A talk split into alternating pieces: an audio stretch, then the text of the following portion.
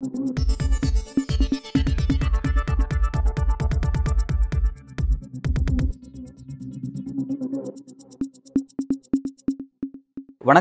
இது news focus Tamil. இன்றைக்கு நம்முடன் அரசியல் பேச இருப்பவர் மூத்த பத்திரிகையாளர் திரு மணி அவர்கள். வணக்கம் சார் வணக்கம் ஸ்பீக்கிங் ஃபார் இந்தியா அப்படின்ற டைட்டிலில் தமிழ்நாடு முதல்வர் ஸ்டாலின் தொடர்ச்சியாக பேசிகிட்டு இருக்காரு சோஷியல் மீடியாவில் ரெண்டாவது எபிசோடு அப்படிங்கிறது சிஏஜி அறிக்கை பற்றி ரொம்ப விரிவாக பேசியிருந்தார். இன்றைக்கு அந்த மூன்றாவது எபிசோட் ரிலீஸ் ஆயிருக்கு. இதில் வந்து மாநில சுயாட்சி அப்படிங்கிற விஷயத்தை பிரதானமாக அவர் ஃபோக்கஸ் பண்ணி பேசியிருக்கிறாரு. அந்த அந்த வீடியோ நீங்கள் பார்த்துருப்பீங்கன்னு நினைக்கிறேன். முதல் கட்டமாக அந்த வீடியோ பற்றி உங்களோட கருத்தை பதிவு பண்ணுங்க. ஆமாம் ரொம்ப நல்ல ஒரு உரையாகத்தான் நான் அதை பார்க்கிறேன். அவர் வந்து மாநில சுயாட்சி குறித்து பேசியிருக்கிறார். நரேந்திர மோடி அவர்கள் முதலமைச்சராக இருக்கும்போது பேசிய பேச்சுக்கும் இப்பொழுது பேசிய பேச்சுக்கும் இடையே உள்ள முரண்பாடுகளை நன்றாக தோலுரித்து காட்டியிருக்கிறார். இந்தியாவுக்கான வளர்ச்சி என்பது மாநிலங்களில் தான் தீட்டப்படும் என்று மோடி முதலமைச்சராக இருந்தபோது சொன்னது. எப்படி அவர் பிரதமரானவுடன் டெல்லிக்கு எல்லா முதலமைச்சர்களும் காவடி தூக்கக்கூடிய சூழ்நிலை ஏற்பட்டது என்பதையும் சொல்லியிருக்கிறார். நிதி ஆயோக் குறித்து பேசியிருக்கிறார். அதே மாதிரி வந்து அதே மா அதே போல் கடந்த ஆட்சியில் வந்து மோடி பேசிய பல விஷயங்கள் இன்றைக்கு எப்படி தலைகீழாக மாறி போயிருக்கின்றன என்பதையும் அவர் சு குறிப்பிட்டு பேசியிருக்கிறார். இந்த நிதிக்குழு பன்னிரெண்டாவது நிதிக்குழுவுடைய அந்த அறிக்கைகளை பற்றி தெளிவாக பேசியிருக்கிறார். மாநிலங்களுக்கு கொடுக்க வேண்டிய நிலுவைத் தொகை பத்தொன்பது ஆண்டுகளாக யூபிஏ கவர்மெண்ட்டு சேர்த்து சொல்கிறாரு நிலுவையில் இருக்குதுன்னு சொல்கிறாரு மத்திய அரசோட பாராமுகத்தால் மாநிலங்களின் நிதிநிலை என்பது ஐசியூவில் இருக்கிறது என்பதை சொல்லிக் கொண்டிருக்கிறார். இத்தனை இடர்பாடுகளுக்கு மத்தியிலும் நலத்திட்டங்களை தமிழ்நாடு போன்ற மாநிலங்கள் நிறைவேற்றி கொண்டிருக்கின்றன. இதை சுட்டிக்காட்டியிருக்கக்கூடிய முதலமைச்சர் ஒருவேளை நல்ல அரசு அமைந்திருந்தால் இன்னும் அதிகமாக நம்மால் சாதித்திருக்க முடியும் என்பதையே மக்களுக்கு நினைவூட்டியிருக்கிறார். ஒரு மிக நல்ல உரையாகத்தான் இதை நான் பார்க்கிறேன்.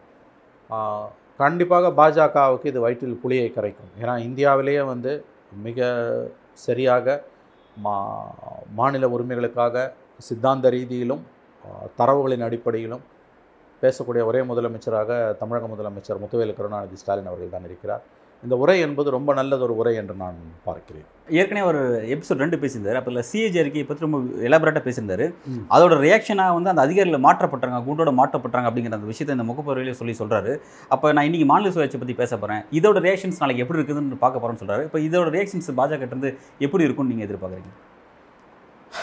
அதில் வந்து அவங்க சிஏஜி ரிப்போர்ட்டு இது பண்ண உடனே அதிகாரிகளை மாற்றினாங்க இப்போ இது நிறைய விஷயங்களை டீட்டெயில் பண்ணுறாரு இவங்க வழக்கம் போல் இன்னும் எதிர் திசையில் தான் போவாங்க. இன்னமும் மாநில உரிமைகளை பறிப்பார்கள் அதை நியாயப்படுத்துவார்கள்.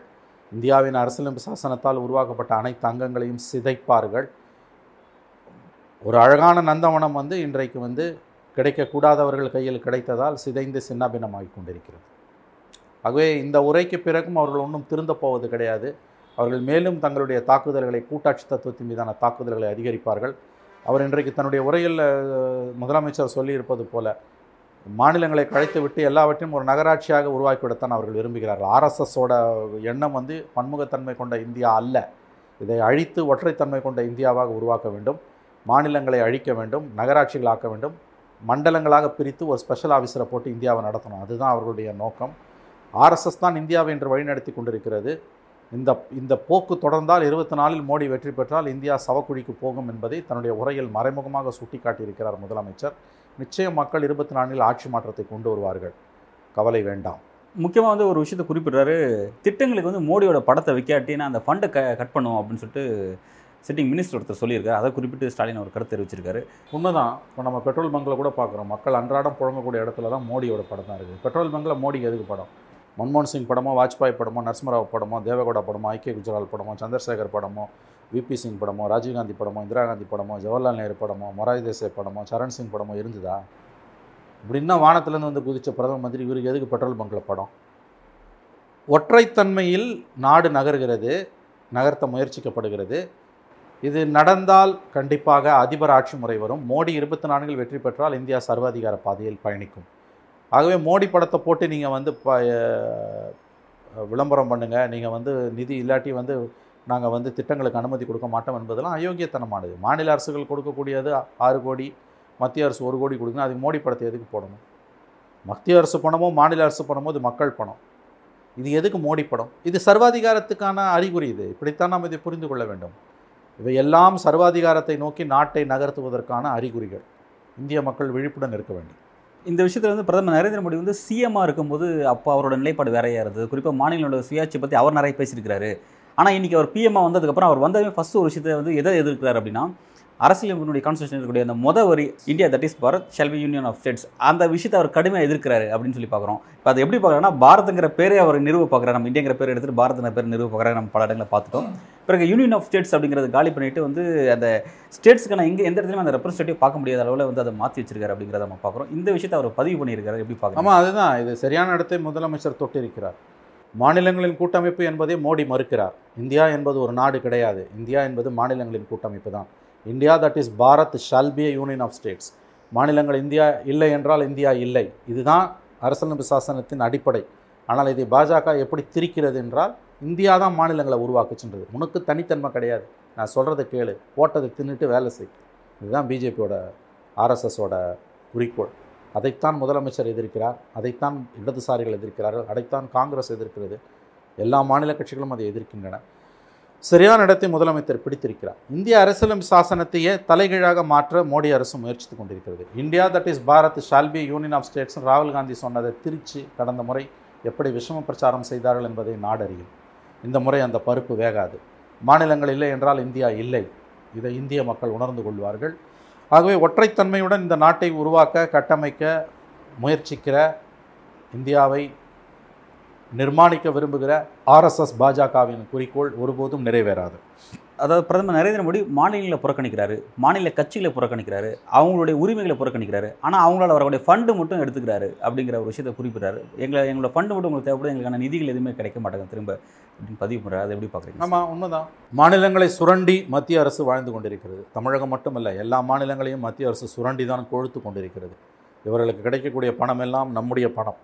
ஆனால் நமக்கு பட்டை நாமம் போடப்படுகிறது. அதைத்தான் முதலமைச்சர் சுட்டிக்காட்டியிருக்கிறார். ஆட்சி மாற்றம் தான் இதற்கு ஒரு நிரந்தர தீர்வை கொடுக்க முடியும் சார் இன்னொரு ஒரு முக்கியமான அந்த பொருளாதார ஒரு ஒரு கருத்தை பதிவு பண்ணுறாரு இனி வரக்கூடிய காலங்களில் கிட்டத்தட்ட ஒரு ஆண்டுக்கு பத்தாயிரம் கோடி இழப்பு ஏற்படும் சொல்லி இப்படியே போயிட்டு இருந்தால் அந்த பத்தாயிரம் கோடி இழப்பு ஏற்படும் குறிப்பிடுறாரு. இப்போ அந்த இழப்பெல்லாம் நம்ம எப்படி அதை ஃபேஸ் பண்ணுவோம் ஏன்னா இவங்க வந்து அரசாங்க அரசியல் கட்சி பல தேர்தல் வாக்குறுதியை கொடுக்குறாங்க. அதெல்லாம் வந்து நிதியை சார்ந்தா இருக்குது பட் இந்த மாதிரி இழப்புகள் சந்திக்கிற மாதிரியான விஷயங்கள்லாம் போயிட்டே இருந்ததுன்னா வந்து இனி மக்களுக்கான வளர்ச்சி திட்டம் அப்படிங்கிறதோ அல்லது கடன் வாங்கக்கூடிய விஷயங்கள் வந்து அதிகமாக அதிகமாகிறதோ இந்த விஷயங்கள்லாம் எப்படி வந்து ஃபேஸ் பண்ணக்கூடிய சுச்சுவேஷனாலே மக்கள் தள்ளப்படுவாங்க? கஷ்டம்தான். அவர் முதலமைச்சர் சரியான பாயிண்ட்டை தான் பிடிச்சிருக்காரு. பத்தாயிரம் கோடிக்கு மேலே வருதுன்னு. அதில் ஜிஎஸ்டியில் பெரிய அளவில் எடுத்துகிட்டு போயிட்டான் மாநிலங்களுக்கான வருவாய் என்பது மதுபான விற்பனையும் ரிஜிஸ்ட்ரேஷன் மட்டும்தான். வேறு எதுவுமே கிடையாது. அதுவே இந்த நிலை மாறவில்லை என்றால் கடினமானது தான் அது இதே அதே நேரத்தில் வந்து எல்லா கட்சிகளும் திமுக உள்ளிட்ட கட்சிகள் வாரி வழங்குகின்றன வாக்குறுதிகளை. பணம் எங்கேருந்து வரும்னு தெரியல. அவை அது ரொம்ப சிக்கலான ஒரு பிரச்சனை. அது அதையும் நாம் கவனத்தில் கொள்ளத்தான் வேண்டும். கிராமத்தில் இருக்கிற ஏழை மக்கள் பயன்படக்கூடிய வகையில் பெண்கள் குறிப்பாக பயன்படுற வகையில் நூறு நாள் வேலை திட்டம் இருந்துச்சு. அந்த நூறு நாள் வேலை திட்டத்துக்கான ஒதுக்கூடிய ஃபண்ட் வந்து கிட்டத்தட்ட ரெண்டாயிரத்தி அறநூறு கோடி கிட்ட இன்னும் ஒதுக்க ஒதுக்காமல் இருக்காங்க. பதினாலு மாதம் சம்பளம் தரல அப்படிங்கிற ஒரு பிரச்சனை இருக்குது அந்த மக்களுக்கு. அந்த அந்த நிதியை வந்து ஒன்று நிதியை கேட்டால் இழுத்தடிக்கிறாங்க அதை குறைச்சி கொடுக்குறாங்க. இல்லாட்டி இல்லவே இல்லைங்கிறாங்க. திட்டத்துக்கு வந்து பிரதமர் மோடி படத்தை வைக்கணும்னு சொல்லி சொல்கிறாங்க இந்த மாதிரியான ஒரு நெருக்கடி கொடுக்குறாங்க அப்படிங்கிறது கிராமத்தில் இருக்கிற அந்த பெண்கள் மத்தியில் அது என்ன மாதிரியான ஒரு பிரச்சனை? ஆமாம் அந்த மகாத்மா காந்தி ஊரக வேலைவாய்ப்பு திட்டம் நரேகா ஸ்கீமில் வந்து பெரிய அளவில் வந்து தேக்க நிலை ஏற்பட்டிருக்கிறது. மத்திய அரசு ஃபண்ட்ஸ் கொடுக்க மாட்டேங்குது முதல்ல இந்த நரேகா ஸ்கீமையே மோடி அரசு விரும்பவில்லை. அதை ஒழித்து கட்டத்தான் அவர்கள் விரும்புகிறார்கள். ஆனால் நேரடியாக ஒழித்து கட்டினால் மக்களிடம் பெரிய அளவில் எதிர்ப்பு கிளம்பும் மிகப்பெரிய அளவில் கொந்தளிப்பு ஏற்படும் என்பதால் மெல்ல மெல்ல அதனை சாகடித்து கொண்டிருக்கிறார்கள். அதுதான் இந்த பிரச்சனையோட மூலக்கரு. பதினாலு மாதம் சம்பளம் கொடுக்காம இருக்கானா? இதை விட ஒரு இரக்கமற்ற கேடுகட்ட அரசு இந்தியாவில் உலகத்தில் இருக்குமா? கார்ப்பரேட்டுக்கு வாரி வாரி வழங்குற நீ. எத்தனை இது வந்து என்ன தமிழ்நாட்டுக்கு ரெண்டாயிரத்தி சிச்சம் கோடி.